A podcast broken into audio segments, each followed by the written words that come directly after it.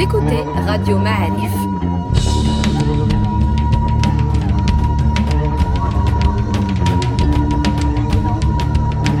Le podcast Histoire.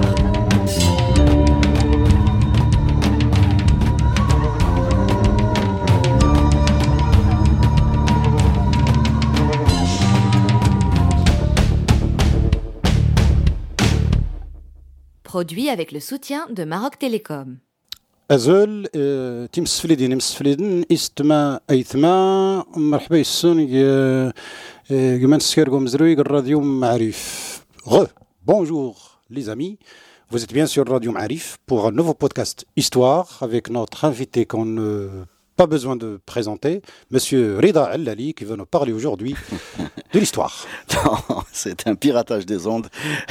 Vous avez reconnu l'exceptionnel Mustafa Kadeli, qui a pris le contrôle de ce podcast Histoire. Alors pourquoi il a pris le contrôle de ce podcast Histoire?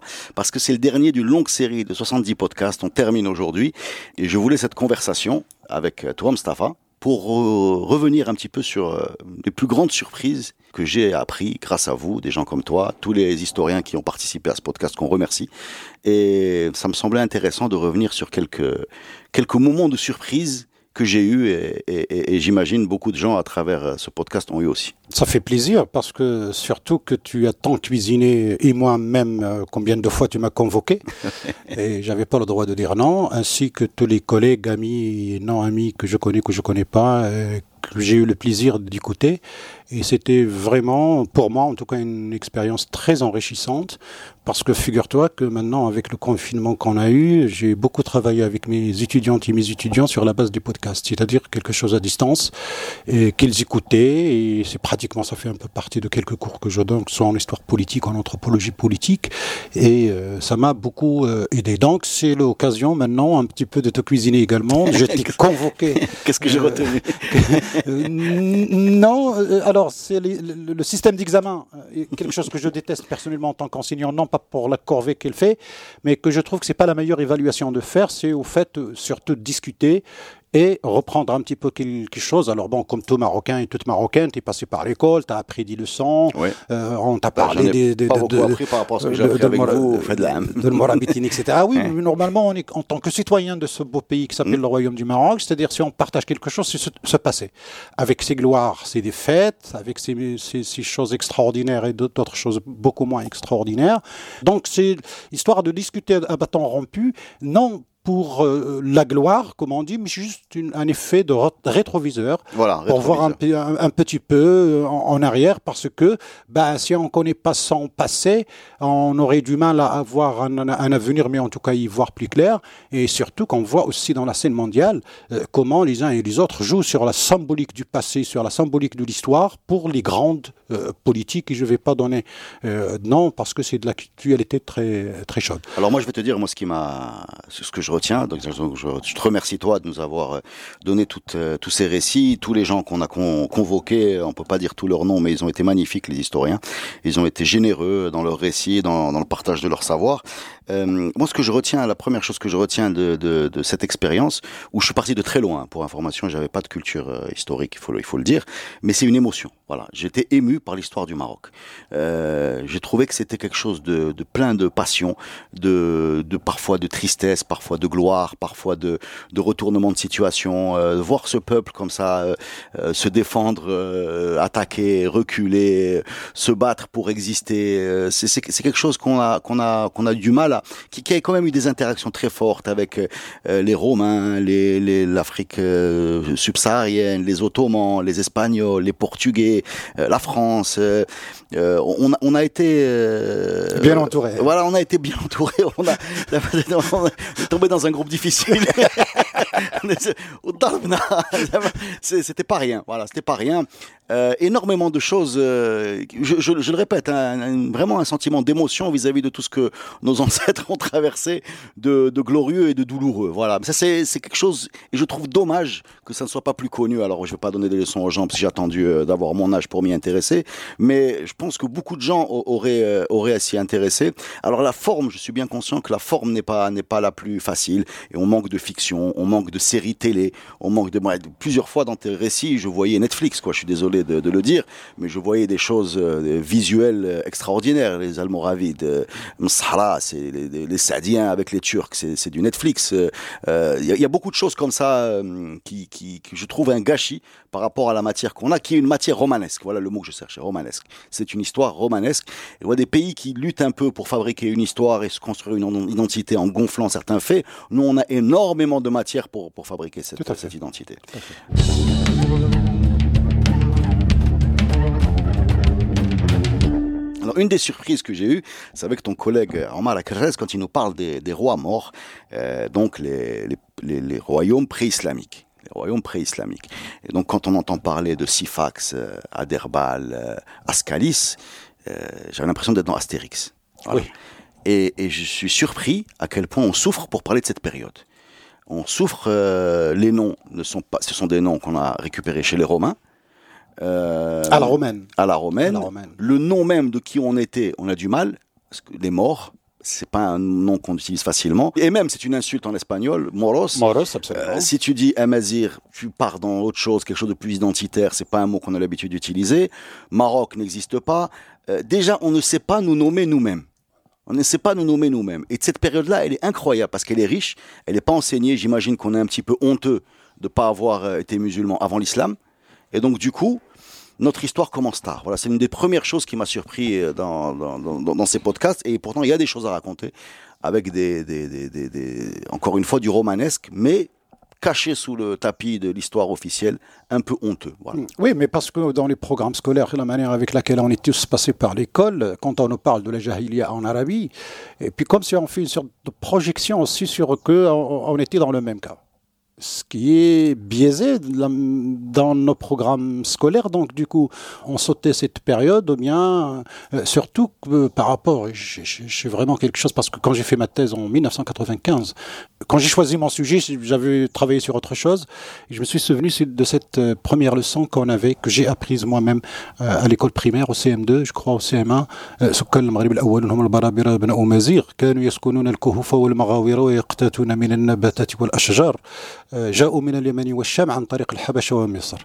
alors, euh, les générations d'aujourd'hui, heureusement, ils, ont plus cette histoire, c'est que les premiers habitants de, de, de, de, Kada, etc., les barbares, etc.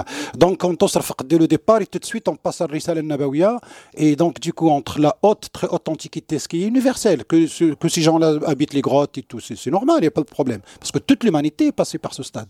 Sauf qu'on ne nous disait pas que c'est un phénomène universel, comme c'est quelque chose de spécifique à ce pays. Et puis, qu'on a Rissal al-Nabawiya, et du coup, ouf, Heureusement, il est le prophète qui C'est encore plus profond. On a l'impression que euh, ces gens qui étaient là ont disparu et sont remplacés par d'autres. Tout à fait. Euh, alors, quand on rajoute à ça le problème des noms, alors par exemple, euh, les Romains avaient un problème avec une tribu qu'ils appelaient, qu'ils appelaient les Bavars. Alors, j'imagine bien que dans notre bouche, euh, ils s'appelaient pas les Bavars. Je ne sais pas qui c'est, mais le fait qu'on nous parle des Bavars, de ces rois avec des noms romanisés, vraiment, ça construit, ça construit l'idée que ou donc la rupture de continuité, et c'est pas très vieux, hein, on parle de, de, de 1500 ans, on ne parle pas non plus des, des pharaons de l'âge. Tout à fait. Deuxième, deuxième surprise, alors, alors moi, donc, euh, un des podcasts euh, qu'on a fait ensemble, c'est toi qui l'as fait, c'est sur la conquête Omeyyade, et, et j'étais surpris. Alors ça, je vais te demander de, de, de valider ça. J'avais pas l'impression que la question des femmes était centrale dans le rapport entre les Umayyads et les tribus locales et qu'il ponctionnait une sorte de, de je sais pas ce qu'on peut appeler ça, un kidnapping ou euh, un mariage forcé. Enfin, je, je, sais pas. Je, euh, mais ça, je l'ai vu nulle part à part, à part dans ta bouche. Euh, est-ce que tu peux, tu es sûr de ça déjà? Non, on a, on a, on a les sources, hein, on a les sources. Mais le de en parle et d'autres sources plus antérieures en parlent. C'est, clair. On a même des lettres du roi Marwan ibn Abdelmalik, je crois, qui envoyé au Moussa ibn Nusayr une lettre qu'on a dans les archives a été retrouvée, a été publiée par des auteurs de l'époque qui existent toujours. Il lui donne même les précisions du genre de femme qu'il faisait au niveau qu'il voulait, au niveau de la taille, de la couleur, les cheveux, etc., euh, etc. C'est-à-dire, c'est phénoménal. Ça ne considère pas que l'Afrique du Nord, je veux dire côté perse et de l'autre. En fait, c'est une sorte les colonies. Les colonies deviennent musulmans, ok.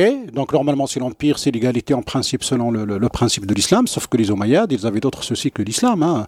Je veux dire, ils ont détruit la, la, la, la Kaaba, les Omeyyades. Je veux c'est pas l'islam qui les intéressait. Et c'est ça qui est intéressant aussi au niveau de la curiosité historique Euh, c'est la conquête. On avait dit ils ont récupéré l'Empire byzantin, ils se sont fait une grande expansion, ils ont déplacé le centre du pouvoir du lieu saint de la Mecque vers Damas pour rentrer dans, une, dans un nouveau processus euh, de pouvoir par héritage.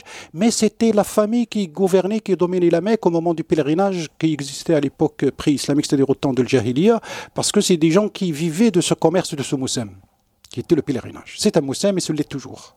Et donc, du coup, ils étaient les derniers à croire à leur euh, propre prophète, Hein, que Dieu leur a envoyé.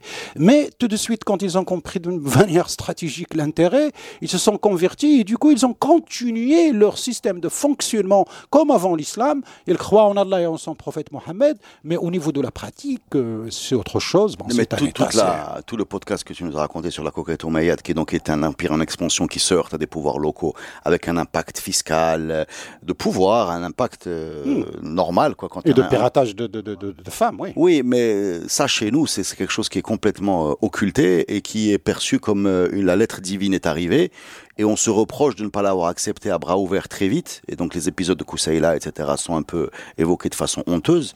Euh, alors qu'on est dans d'autres enjeux qui ne sont pas forcément religieux et qui sont plus, disons, politiques. Quoi. Enfin, et ça, ça c'est quelque chose que j'ai découvert. Euh, Tout à fait. Mais ça, c'est les choix de notre État au lendemain de l'indépendance. Les, les teigneux, si j'ose dire, qui ont fait l'école chez les, les Français et les Espagnols à l'époque et qui sont devenus un peu assimilés à la culture française et espagnole.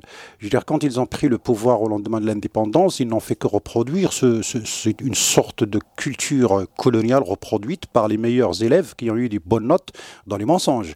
Et c'est ce qui est arrivé après, c'est-à-dire les meilleurs profs, c'était ceux qui sont capables de, mentir aussi bien que leurs maîtres qui ont fait et les manuels scolaires. Je dirais, on a des travaux sur ça, hein, on a des thèses sur les manuels scolaires et surtout sur la matière de l'histoire, comment l'enseigner depuis l'indépendance. Bien sûr, même au temps colonial, hein, beaucoup de Marocains sont passés par les ancêtres les Gaulois. Hein, je veux dire, il n'y a, a, pas photo dans toutes les régions du, du Maroc, sauf pour les, la zone espagnole. Les zones espagnoles, non, bon, ils ne sont pas gaulois, mais ils n'ont jamais les, nos, ancêtres euh, les Espagnols. Par contre, ils ont bien, euh, bien focalisé sur nos ancêtres les Andalous. C'est de la politique au euh, niveau espagnol, mais entre nos ancêtres les Andalous et nos ancêtres les Gaulois, on invente les ancêtres les, les, les, Arabes après, et on les couvre par la religion et l'islam, et donc du coup c'est pour ça que dans la société marocaine, euh, je veux dire, j'ai que moi-même, euh, quand il dit à quelqu'un je suis pas arabe, il te répond mais est-ce que ah bon tu n'es pas musulman, c'est-à-dire quand tu n'es pas arabe tu peux pas être musulman, alors que je veux dire tu vas au Liban, hein, la, la, la, donne change complètement. Mais cette association que nous on a eu dans ce que Hassan al-Sheikh appelle euh, l'identité nationale qui est fondée sur l'arabité, l'islam et la monarchie, mm. euh, et qui a mis de côté, euh, parce que au moment où ce mouvement national arrivait, il y avait l'idée qu'il fallait vraiment une religion, une race, un drapeau. Aujourd'hui, cette idée, elle a beaucoup reculé. Les gens savent qu'on peut avoir plusieurs langues sans être, sans être, dans, la dissidence, voilà. Machine à dissidence, là. La fitna, fitna, je cherche un mot, c'est le, le schisme, voilà. Le, schisme, le désordre. Le désordre, ouais. Le désordre.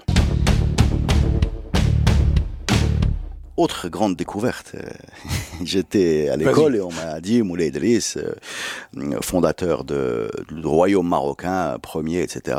Et bon, euh, on a eu l'occasion d'en discuter. Déjà, d'après les historiens, le royaume de Moulay Idriss, donc centré autour de Volubilis, est un royaume, il y en a d'autres, à la même période qui ne sont pas moins importants.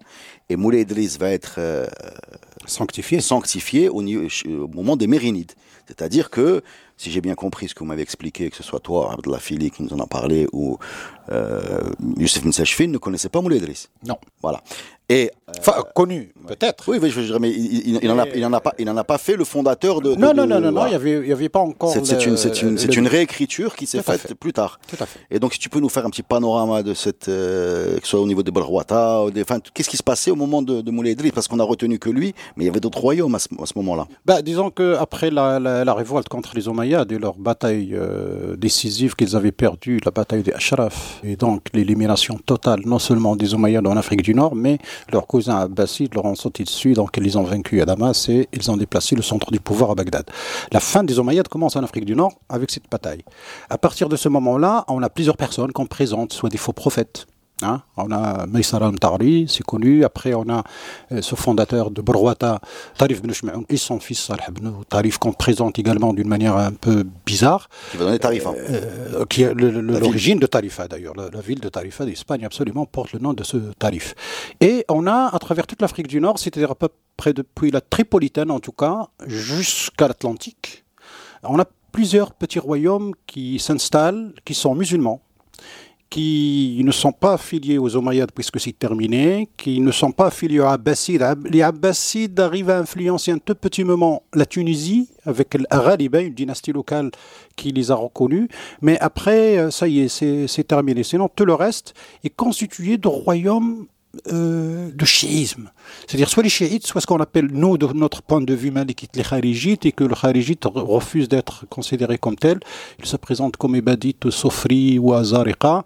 Euh... Non, mais il y avait une explosion de, de, de, culte. Bah, c'est très dur à suivre. Bah, si nous fait une, une, cartographie de cette période-là, on va parce que euh, Balrouata c'est quel est leur culte? L'histoire commence sur le plan religieux avec le fitna al-Kubra. Quand les khalifes du prophète commencent à se disputer le pouvoir sur surtout après l'assassinat de Omar ibn Khattab dans la mosquée. À partir de là, ça y est, c'est le bordel. Euh, arrive à s'installer par force, Ali le concurrent, chacun a euh, sa légitimité, chacun met en avant, euh, etc. Et c'est en même temps le moment où l'apparition de beaucoup de courants sur qui a raison, qui a tort?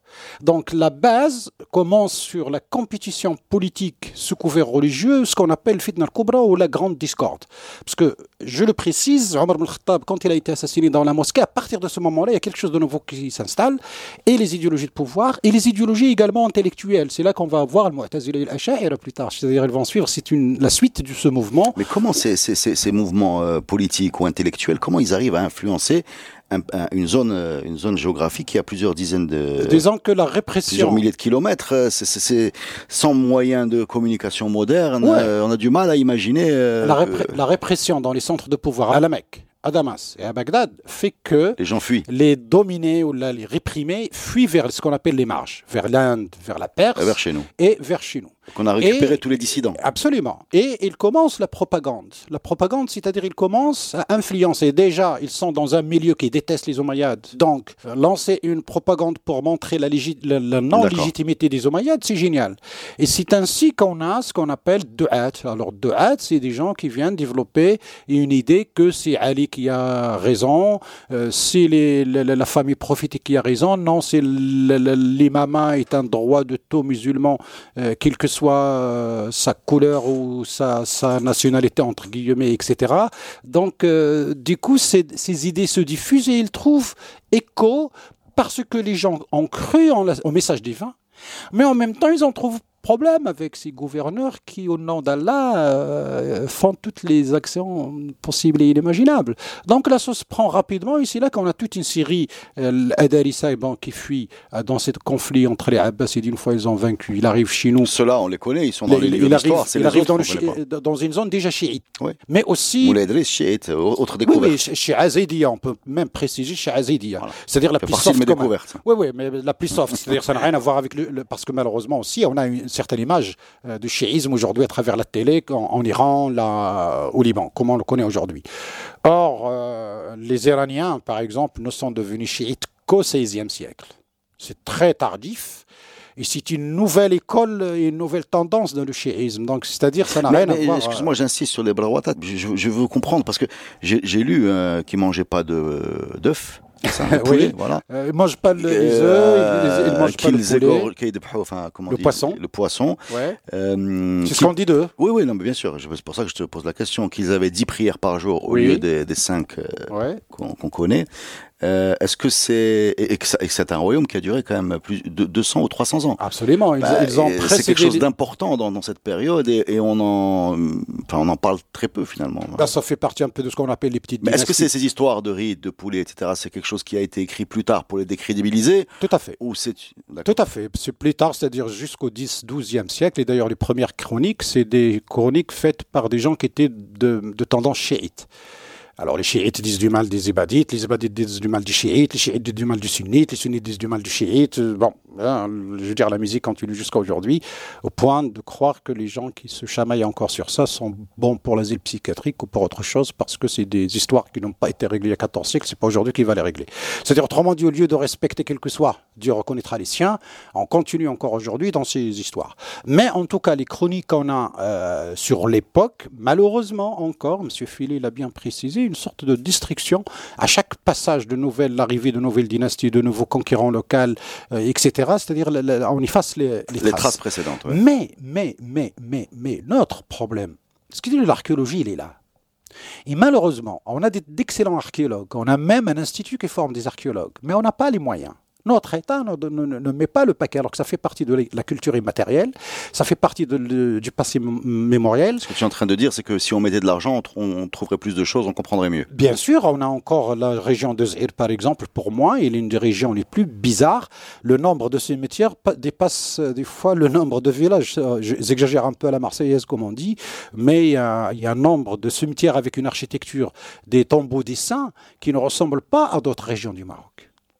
Ça, la région de Zahir, à côté de Rabat, d'ailleurs là où est enterré le Abdullah le fondateur du malikisme au Maroc, qu'on ne fête pas à qui on ne donne aucune valeur. Si les Marocains sont des malikites, comment un Marocain aujourd'hui euh, pourrait savoir mais qu'est-ce qu'être malikite? Je dis toujours à mes étudiants et étudiantes, certainement vous aurez la chance un jour d'aller faire, de continuer vos études ailleurs ou même de travailler à l'étranger. Vous rencontrez euh, quelqu'un du Liban ou de l'Irak hmm. ou d'Iran qui est chiite, qui défend ou là un, Saoudien qui défend son wahhabisme.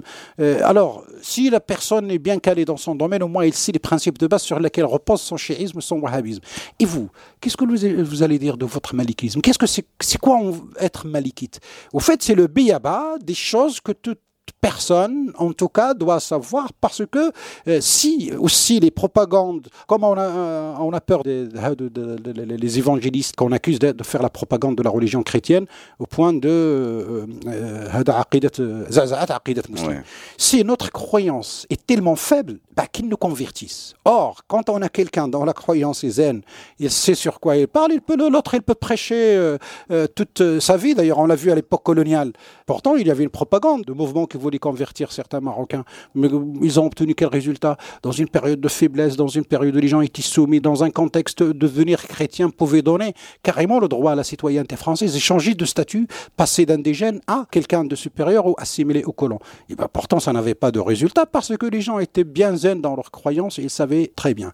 Or, si j'ai évoqué ça pour parler de Abdellah ce monsieur euh, qui est fondateur de ce malikisme, qui est toujours là, non seulement au Maroc, toute l'Afrique du Nord, à l'exception des Ibadites qu'on a encore en Algérie, Tunisie la Libye, mais jusqu'au Nigeria. Pratiquement toute l'Afrique de l'Ouest est malikite de rite. Alors on a eu récemment quelques chiites, euh, bon, quelques mouvements chiites, etc., liés à l'immigration libanaise euh, au 19e siècle, au début du 20e siècle, dans ces régions-là. Mais la majorité, 99,9% des musulmans de ce région-là sont des Malikites. Et tout ça, c'est de l'interconnexion qui s'est passée entre l'Afrique du Nord et l'Afrique de l'Ouest. Je veux dire, si on évoque tout cela, il est enterré à Zahir, juste à côté de Rabat. On peut bien lui consacrer, je sais pas moi, une journée de Yassine ou, euh, ou j'en sais rien. Mais cette zone où il a été tué par les Bourroitas, pardon, il est archi-comble de ce métier très très très très ancien. Il faut, il faut des, budgets pour aller creuser. Absolument, et ça mérite des fouilles avec des, traces même de... Euh, là où est enterré Abdullah bin Yassine, il y a encore la citerne, il y a encore les traces de la muraille, c'est-à-dire que les Almoravides avaient fortifié cette colline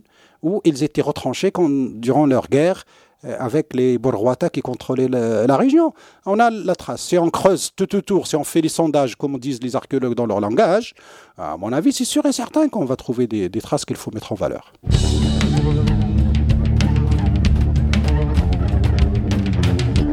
Mustafa, j'ai une confession à te faire. Je vais avouer quelque chose. Vas-y, mon fils. Alors, tu sais, tu nous as souvent dit dans tes podcasts que tu avais affaire parfois à des gens qui euh, pensaient que les Almoravides, les Almohades, euh, étaient des, des, voilà. Eh bien, je faisais partie de ces gens-là. Ah. je, te le dis franchement. Bon, je n'avais pas les idées très claires, mais le côté local de ces grandes dynasties, euh, local euh, sud plutôt pour le Morabéton et local, voilà, m'avait échappé. Alors, je sais pas moi si j'ai été intoxiqué par euh, cette histoire de, je sais, je sais pas moi qui c'est qui m'a mis ça en tête, que c'est le nom Est-ce que c'est, euh, je sais pas, l'arabo-andalousie, euh, parce qu'on parle beaucoup de...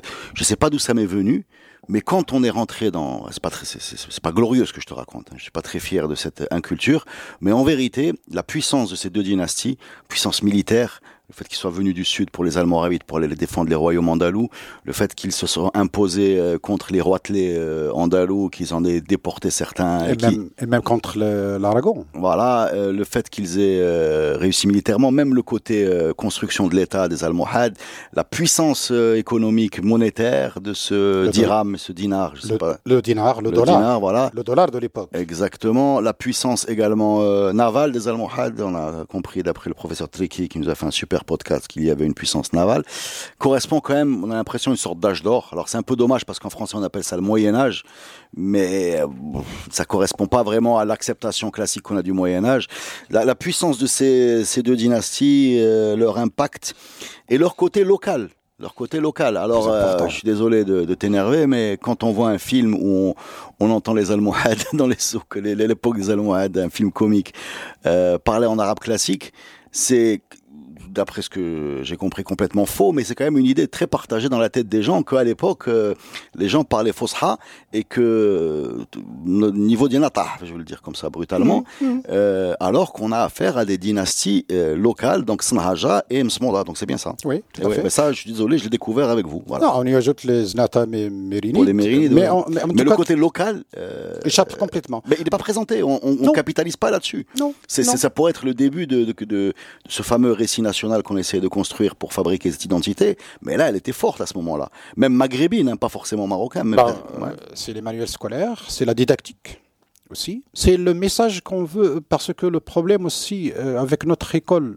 euh, qui a reproduit dans sa partie en arabe toute la tradition dite des écoles coraniques, c'est-à-dire l'apprentissage par cœur. Et c'est la grande erreur parce que apprendre par cœur signifie que c'est une marchandise, mais en général, on passe l'examen et on oublie. On ne retient rien de tout cela. Et je crois que c'est pour quelque chose. La seconde euh, euh, repose sur la, didactique. La didactique en fait que quel message veut-on transmettre à ses enfants, non seulement pour avoir une note, une bonne note de préférence, mais aussi cet élément d'appartenance à quelque chose, à quelque chose, à un territoire. Or, comme on nous a dit, au fait d'ailleurs, la chose se reproduit dans le programme pour les gens qui ont suivi, en tout cas jusqu'au collège, avant les, fameuses orientations sciences, lettres, etc. En vos anciennes, la, la, poésie de l'époque euh, et la, poésie de l'époque euh, abbasside. Donc, du coup, as, tous les Marocains, ils peuvent te parler de Farzdak, de Jarir, de Abou Nouas, de, je sais pas moi, d'Abou de Lama, euh, en plus de les machins de l'Jahiliya dont Taha quand même avec, en cause, mais quand même on croit que c'est vraiment réel. لو كان امرؤ القيس لو كان قيس وليلى كان عنتر كان الحطيئة كان الأخطل كان شي سميات qu'on retrouve d'ailleurs dans nos ruelles alors que tout ça est mis en cause par Taha Hussein dans les années 20 attends attends dès que je c'est pas tout à fait clair bref mais on ne te présente jamais un poète de l'époque almoravide de l'époque almohade, ou de l'époque mérinide, ou de l'époque saadienne, ou de la première époque alawite. Comme ça n'existait pas. Donc du coup, nous, on devient des Syriens et des Irakiens. Bah, heureusement, il y a le Donc c'est-à-dire, on a quelque chose des repères dans lesquels on peut se reconnaître dans le passé.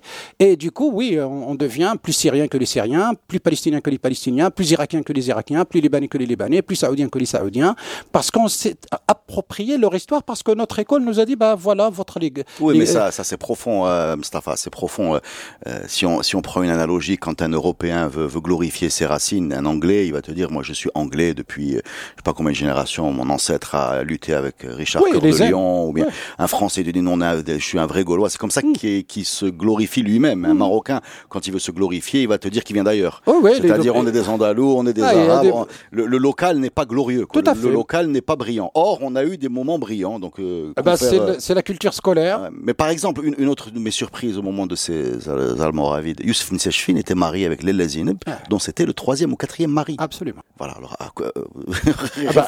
réfléchissez à ce que je viens de vous dire.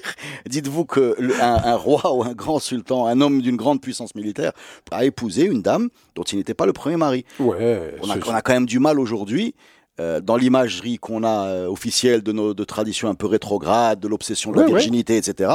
Et avec laquelle d'ailleurs il a partagé le pouvoir, vu que c'était une vraie femme politique. hein. Donc on on a changé de mentalité, on est dans le Moyen Âge finalement, hein, parce que c'est pas pas pas le premier. Je veux dire jusqu'à Moulay Ismail, on a le, entre entre Yus bint Ashfin et Moulay Ismail, on a l'histoire de Sayyid al-Hurr avec euh, À Tétouan. Tétouan avec le sultan euh, Ouattacid, et c'est pratiquement elle qui lui demande sa main, et c'est lui qui se rend chez elle. C'est pas elle qui qui va chez lui, c'est lui qui va chez elle. Hein, quand c'est- même. C'est dommage que ces histoires-là ne soient, soient pas plus connues. On a, euh, c'est une des choses d'ailleurs que, que, que j'ai découvert en discutant avec des gens comme toi pendant ce podcast. C'est le regard sur nous-mêmes change. C'est-à-dire que tu, tu reconsidères qui tu es. Voilà.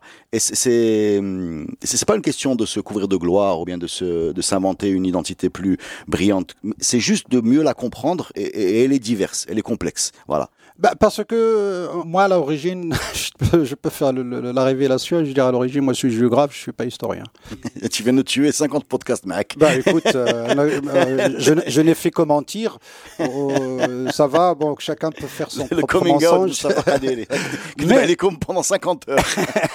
non, non, j'enseigne l'histoire. Je suis devenu historien parce que ma thèse de doctorat est en histoire, mais jusqu'à la licence, c'est-à-dire l'ancien système de 4 ans. Est-ce qu'on peut la voir, s'il te plaît? On peut voir le diplôme, parce que maintenant, on on peut le mettre sur Internet. Euh, non, mais comme l'histoire et la géographie sont mariés, pourquoi ils sont enseignés ensemble? Parce qu'on ne peut pas parler de l'un sans l'autre. L'histoire se passe dans un territoire. Et je crois que c'est la- le territoire qui nous manquait un petit peu dans notre manière d'enseigner notre histoire, c'est-à-dire une cartographie et une, une connaissance de l'espace, y compris une connaissance des, des tribus dont les noms sont toujours là. Euh, la tribu est exclue de notre histoire, que ce soit dans les manuels euh, scolaires, que ce Alors, soit un tribu, peu partout. la tribu, tribu, sujet. Moi, quand on me parlait de tribu, euh, professeur Oujama en parle très bien. Moi, pour moi, la tribu, c'est. ouais, c'est- Has been. Bah, c'est pas que c'est has-been, c'est les, c'est les, c'est les, c'est les cowboys, quoi. C'est- les cowboys. Bah ouais, c'est- les cowboys. Donc c'est. Les Sioux, les machins, les Cheyennes, les Comanches, les... euh, Bon, je suis désolé, hein, pourtant, moi-même, je suis... Je, Bah écoute, Euh, je euh, pense que si tu montes deux, une ou deux générations, tu vas trouver mes ancêtres dans une tribu. Mais non, c'est pas ça. C'est que on les voit vraiment comme. euh, Enfin, il faut, il faut plus les voir comme des pouvoirs locaux. Euh, il faut les voir comme des structures et non pas seulement comme. territorial, euh, social, économique. voilà, il y a des euh, choses à dire sur ce bien sujet. C'est pas, c'est pour ça qu'on lance ce podcast tribu. Et, et, hum, c'est pas juste comme ça un- une horde ou un, troupeau d'individus qui, qui qui dérange la- la- la- le développement parce que à chaque fois qu'on les présente, c'est ils sont contre le sultan, ils sont contre les Français, ils sont contre les Espagnols, ils sont contre les machins. C'est comme ça, à chaque fois qu'on entend parler de, de ces gens-là, belliqueux. qui sont nous, hein, qui- C'est nous, oui. c'est c'est nous. On a déjà l'impression qu'ils sont là pour freiner l'avancée du, glorieux Maroc vers les, lumières de la civilisation. Quand on voit l'histoire d'Europe, je veux dire, leur nom de tribu, c'est halal. Le- les noms de régions, des provinces, etc., ça renvoie des noms des tribus à l'origine. Mais quand tu nous disais par exemple les Nets, c'est une tribu qui démarre à la, à la, à la, tri- euh, à la tripolitaine. tripolitaine jusqu'à. Voilà, donc déjà, voilà, pour moi, ça c'est pas une tribu. Pour moi, une tribu, c'est c'est 40, 40 personnes avec un, un chef. C'est une famille de tribus. Non, non, c'est un grand thème qu'on va, continuer à explorer ensemble. hein. On va, on a euh, le podcast histoire, euh, c'est le der- dernier épisode de cette série, mais il y aura d'autres choses hein, sur sur ce genre de thème.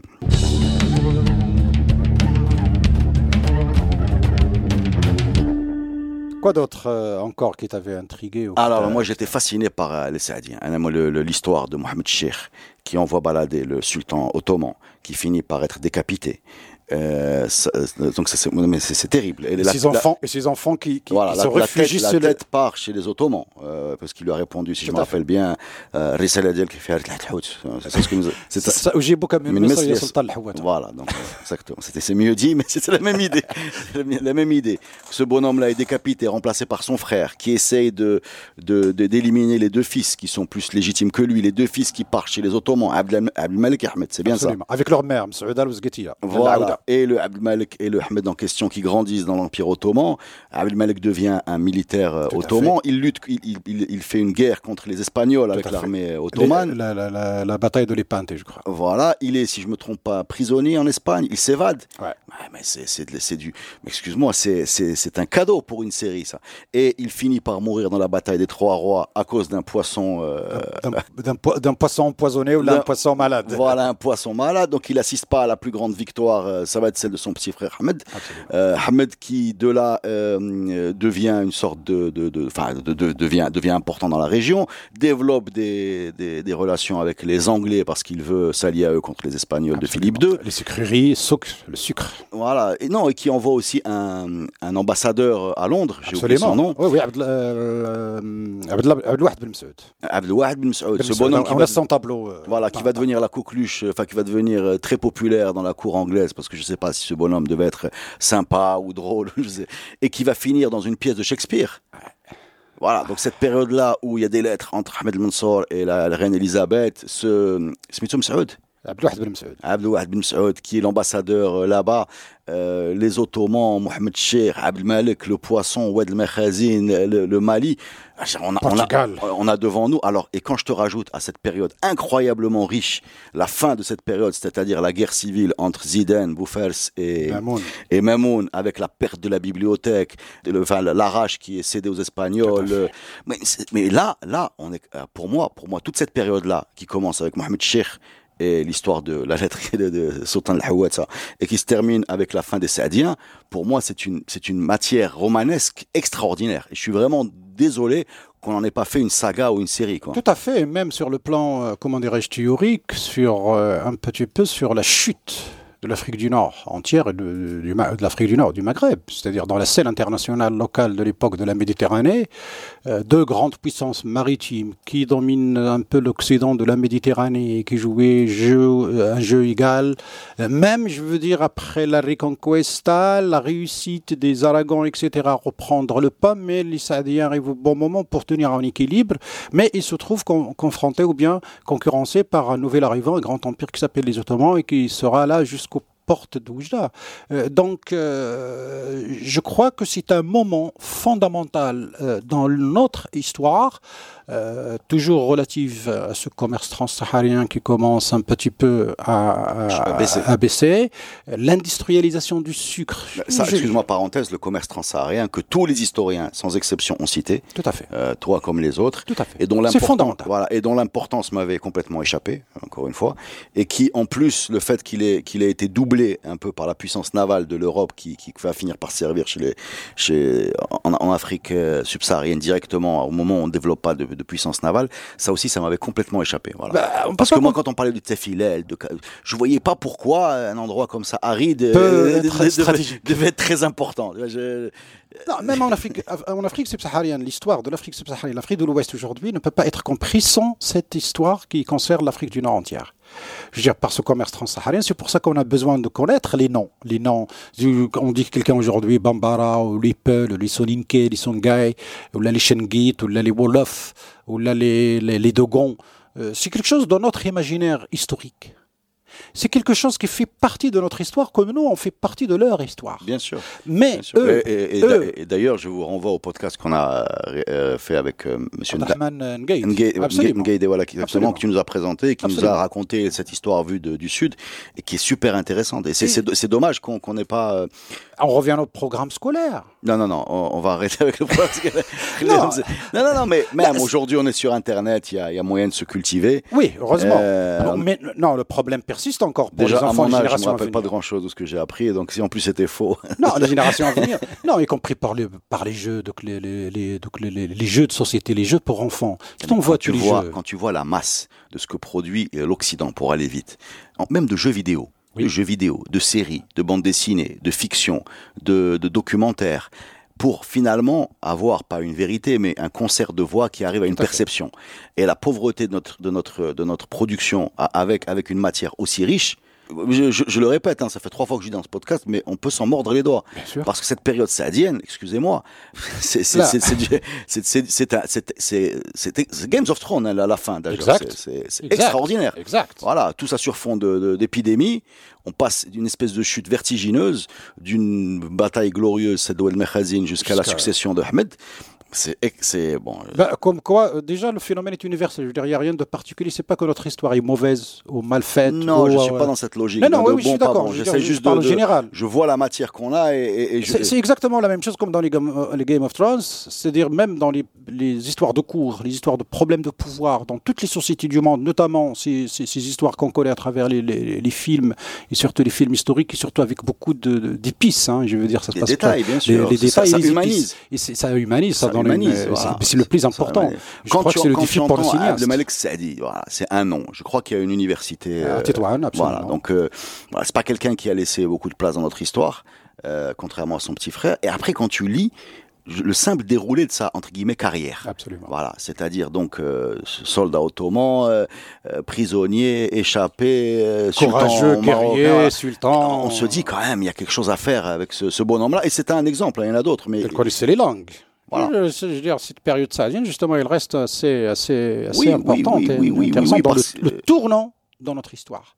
C'est un tournant dans notre histoire qui pouvait nous donner le positif ou le négatif. Et avec malheureusement le, conflit entre les enfants, euh, ça, c'est parti en, en, débandade. Donc du coup, on a eu ce qu'on appelle l'émergence de nouveaux petits royaumes, de nouveau. Alors qu'on a les Espagnols, les Portugais, les Ottomans, tout puissants à un côté, qui ne cherchent qu'à manger bah, ce qu'il y avait devant eux. Justement, c'est une des grandes surprises aussi, une des grandes découvertes. On a eu Mahdi Rouilguet euh, la semaine dernière, qui nous a dit qu'on aurait pu disparaître oui. On aurait pu disparaître, c'est-à-dire comme les Incas, les Mayas, les Aztèques ou machin, euh, sous la pression euh, de la péninsule ibérique, donc Espagne et Portugal, qui s'installent sur les côtes. Mais ils s'installent pas sur les côtes pour euh, en étant content d'être sur les côtes. Hein. Ils tentent de prendre Marrakech. Bien sûr. Ils sont arrivés jusqu'à Chemaïa à peu près, je sais pas où. Voilà, oui, oui, oui, oui, bien sûr.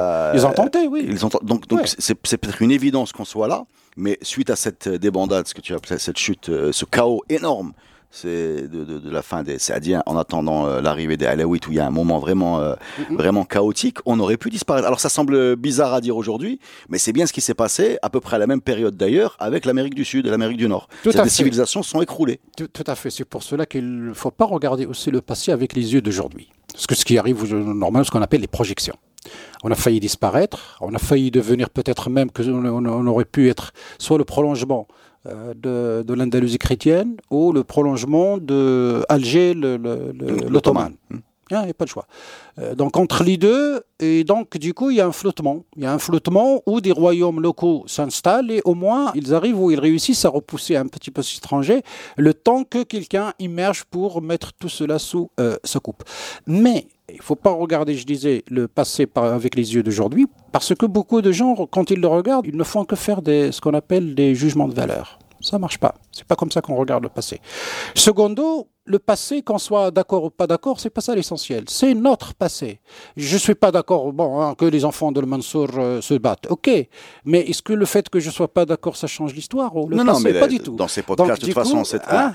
dans ces podcasts, on ne sait jamais de poser la question d'accord ou pas d'accord. Personne non, non, mais, je, je, mais, mais, déjà se regarder, euh, regarder les, les, les, ce qui s'est passé avec euh, encore une fois cette matière très riche et, et même je, parlais d'émotion au début, mais voir ce, ce, ce pays là, enfin ce qui est devenu ce pays, euh, lutter euh, tout le temps, quasiment tout le temps, tout le temps. On est revenu de loin. Hein. Tout le temps, voilà, c'est ça. C'est ce que euh, Mahdi Rouilgat qu'on a passé la semaine dernière appelé l'idéologie de combat.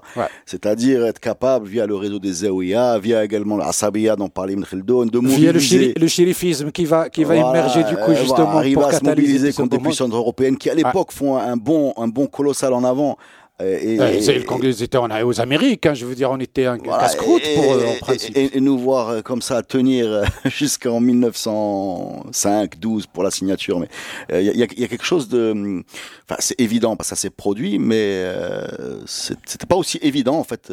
Bah, ça renvoie à la profondeur de l'histoire ça renvoie à la profondeur de ce passé euh, euh, digne d'être raconté et que digne d'être connu par les grands et par les petits, quels que soient ses défaites et ses défauts, et surtout euh, aussi qu'il doit être raconté. Moi, j'insiste beaucoup pour les enfants parce que bon, aujourd'hui, les adultes peuvent, euh, je veux dire, en, un pouvoir de discernement. Genre, ce qu'on raconte nous, les gens nous écoutent, bon, ils sont pas forcément d'accord, c'est pas ça le problème.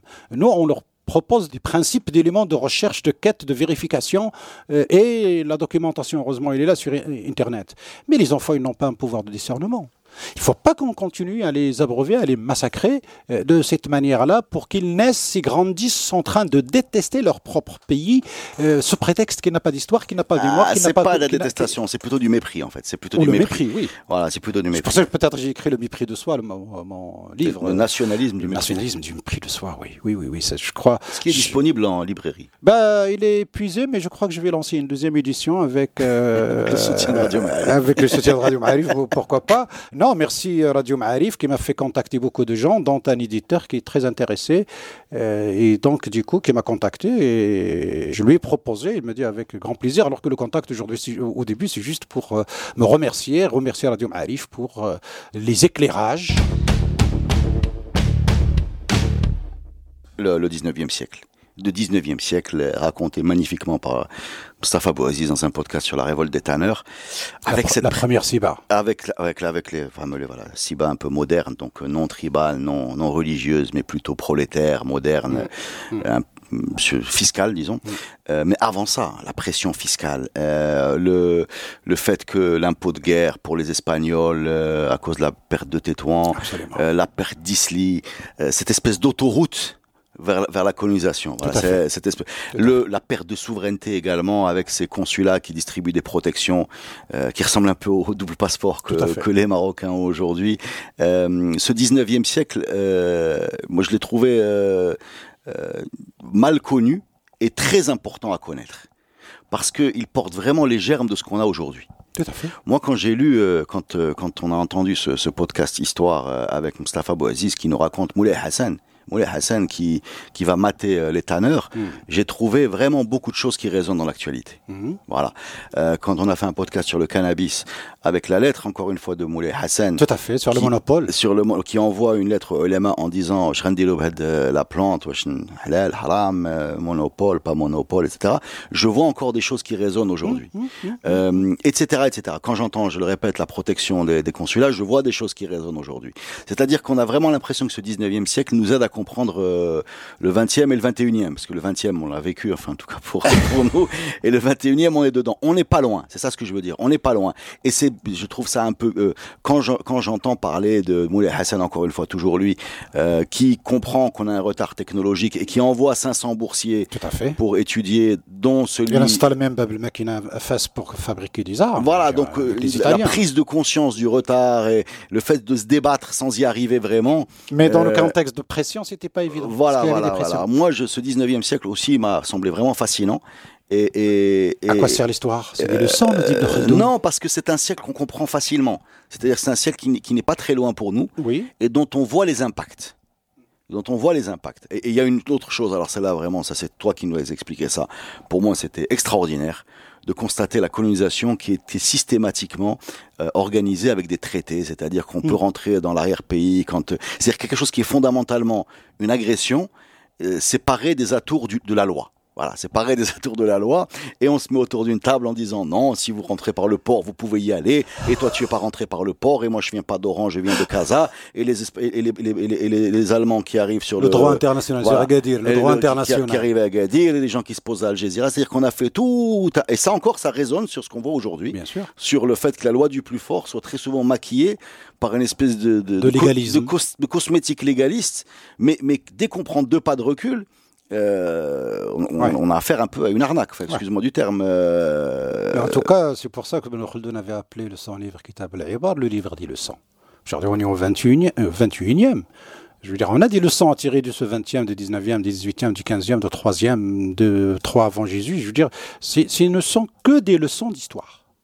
Et je crois que quand on, ment sur son passé, on aurait du mal à faire la bonne, la bonne euh, conclusion, si j'ose dire.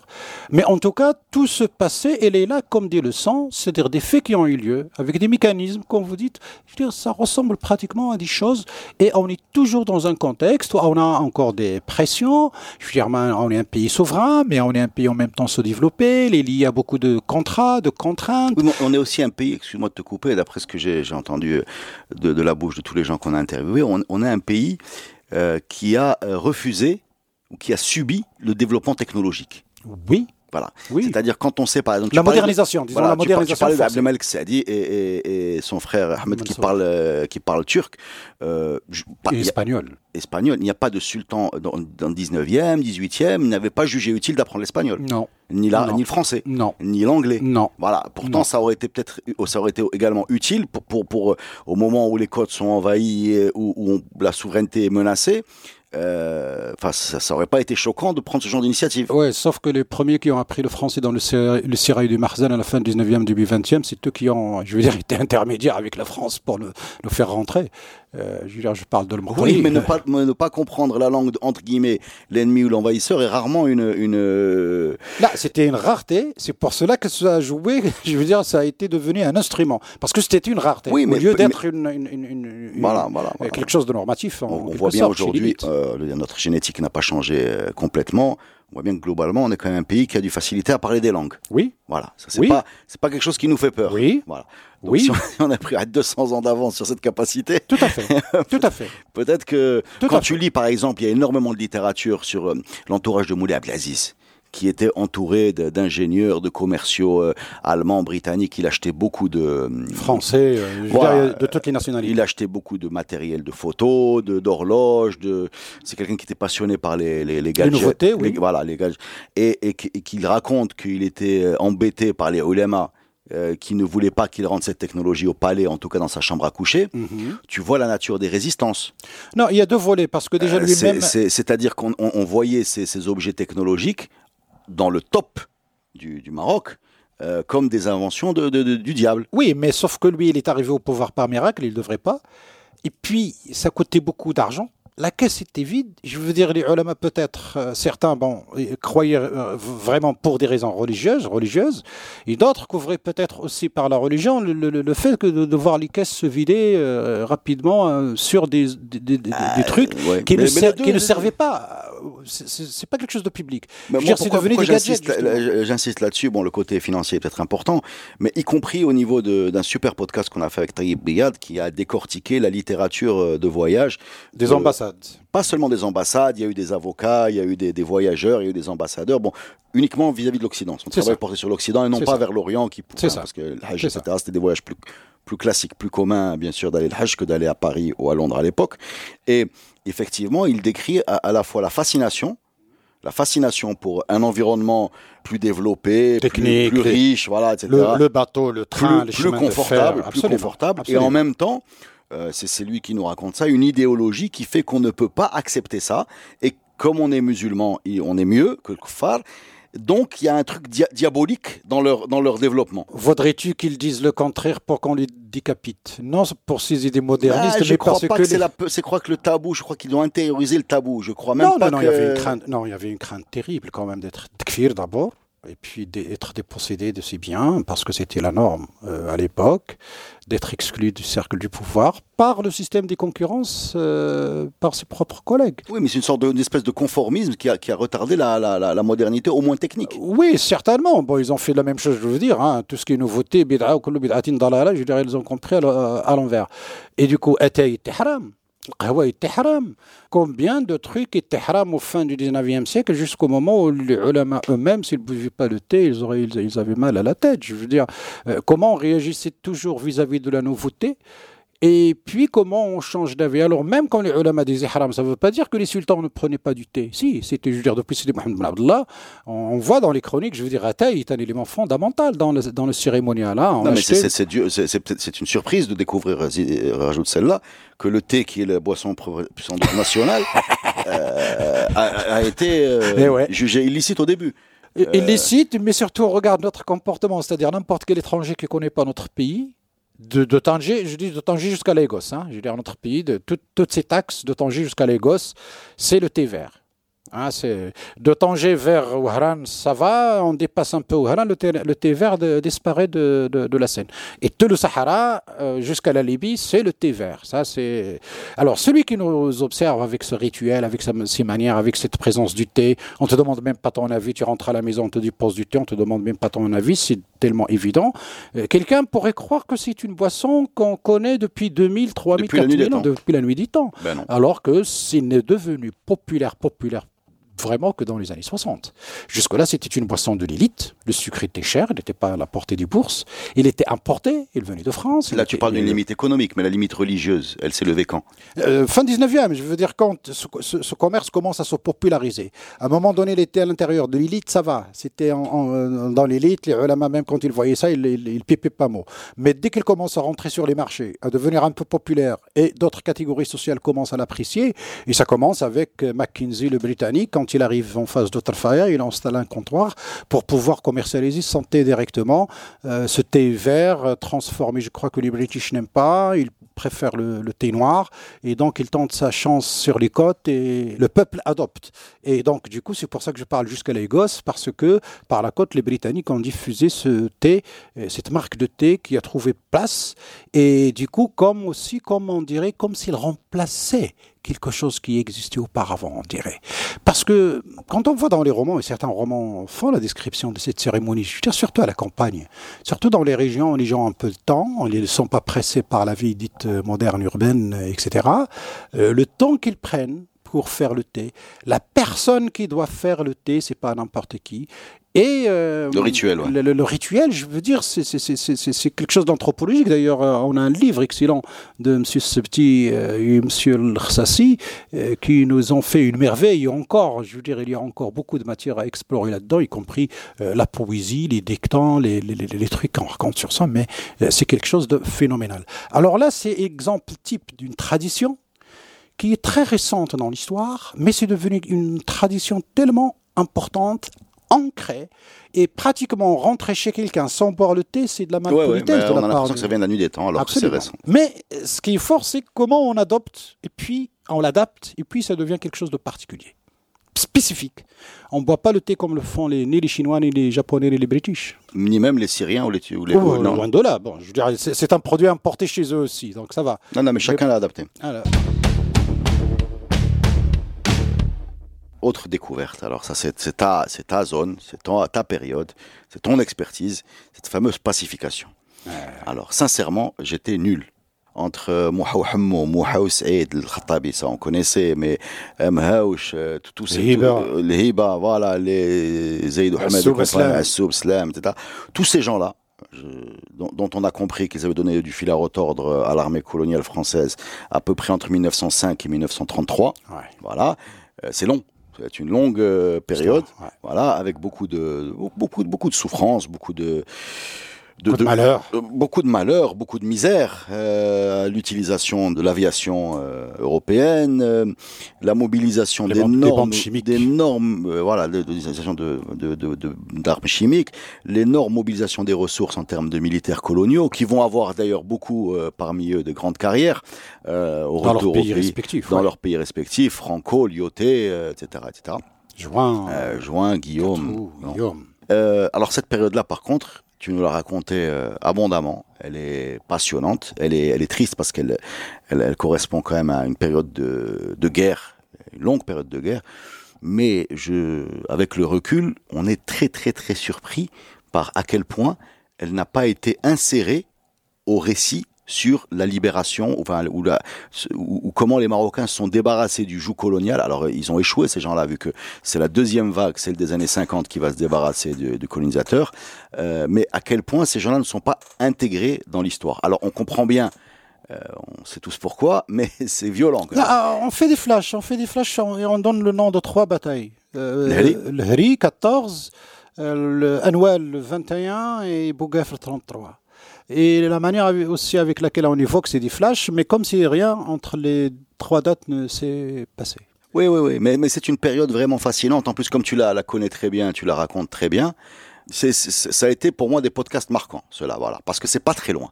C'est à peu près, pour aller vite, nos grands ou arrière-grands-parents. C'est pas. Bah, les, traces de la mémoire, elles sont toujours là. Hein. Je précise encore, euh, dans la zone française de l'Empire chérifien, comment on l'appelait, il y a 113 stèles qui commémorent euh, les batailles les plus importantes. pas toutes les batailles, mais 113.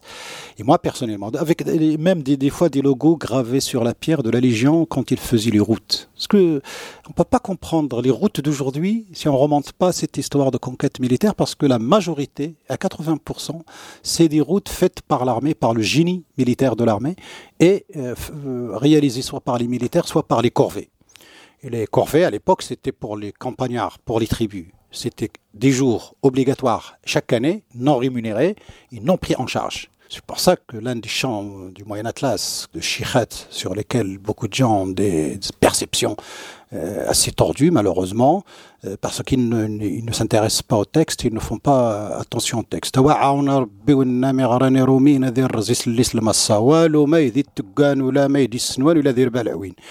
Il n'y a pas un chant au Maroc qui parle de ce moment fatidique de la période coloniale. يا ربي يجي يعاون يا ربي يا ربي تعاون اللي عيطوا له النصارى يهرس الحجره بالمصه C'est le, le travail obligatoire. Le travail obligatoire. ما كاينش اللي يطيب لك ما كاينش اللي يعجل لك وما كاينش اللي يجيب لك العوين هذا c'est le début de l'histoire. Et ça se termine, et c'est un morceau de 1900, j'ai cherché exactement, c'est un morceau de 1962-63. Il se termine, هيا بالطاكسي هزاي ثمازير ثور ذيك سماقي ثغي مشى سني يسازرو سي موزار ذي ناك تلا المشيله السيد بيحرق قال لي هو هاد البلاد مبقى امول الطاكسي هزني من هاد البلاد راه ما بقى ما يدار. هزني الأزرو اللي موزر يتسحب له تما واش تما كاينة الماشينة؟ الماشينة سيدة دير التران اللي كتمشي لطنجة باش يمشي للهجرة. تقاتلنا مع النصراني. ها حنا كاع فكينا الوحلة.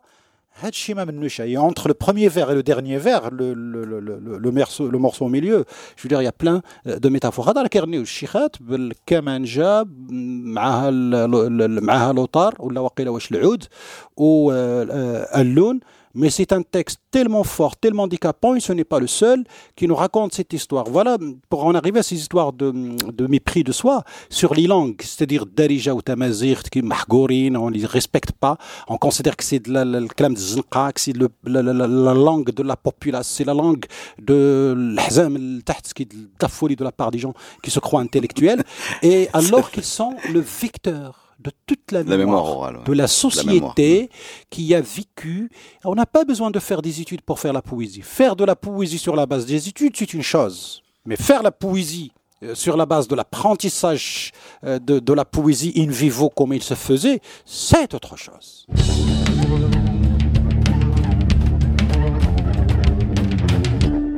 Alors tu me tends une perche pour le dernier thème que je voulais aborder rapidement avec toi, euh, le nomadisme. Le, le, le, nomadisme et, qui continue. C'est-à-dire que quand on lit aujourd'hui, euh... bon point, mal point, hein, mal en point. C'est-à-dire que euh, on a aujourd'hui le Maroc est un pays d'émigration. Ouais. C'est-à-dire que les, les Marocains, euh, de... mais, mais ça ne date pas d'hier. C'est-à-dire oui. que très souvent, il y a eu des déplacements dans l'espace. Oui. Euh, en fonction euh, des, des, des, des, calamités, des famines, des sécheresses, des fléaux. Euh, Ou même au degré du voyage. Les, voilà, c'est-à-dire. Les, que... les majorités des saints d'Égypte, c'est des Maghrébins. Voilà, c'est-à-dire que la mobilité dans l'espace n'est pas le, que le XXe siècle. Absolument. Voilà. Absolument. Et, et c'est des choses qu'on découvre, enfin, dont on découvre les, les, origines bien plus lointaines. Deuxième exemple, quand on parle par exemple des commerçants du, du, du Sousse, alors qu'on considère comme un phénomène nouveau, tout le monde sait que les, les soucis ont la, la, la, la, fibre du commerce et qu'ils ont des, le des transsaharien. Voilà, voilà exactement ce que j'allais dire des grands réseaux de, de, de, de, commerce et tout le monde, tout le monde, tout le monde. Le, le... Mais en fait, oui, c'est ce que tu viens de dire, c'est-à-dire que euh, on apprend dans les podcasts que c'est le, c'est le résultat, peut-être la suite du commerce transsaharien. À aujourd'hui, ils ont des bus, hein des cars. Hein Avant, ils avaient des caravanes. Avant, ils avaient des chameaux, des dromadaires, donc rien n'a changé. Non, c'est fou et c'est fou comme les choses s'éclairent. Mais on aurait pu, on peut parler comme ça encore pendant des heures. On aurait pu parler euh, des corsaires de Moulay Ismail et de l'industrie du kidnapping, euh, de cette fameuse bibliothèque perdue. De bref, il y a beaucoup beaucoup de choses euh, qu'on a appris et ben on vous invite à réécouter cette 66 podcasts de cette série Histoire qui prend fin aujourd'hui. Merci beaucoup à tous ceux qui nous ont écoutés, à tous les historiens qu'on a invités, à notre sponsor également, aux auditeurs. Voilà, ça nous a fait très plaisir de faire ça et à la prochaine les amis. Merci beaucoup, merci à tous.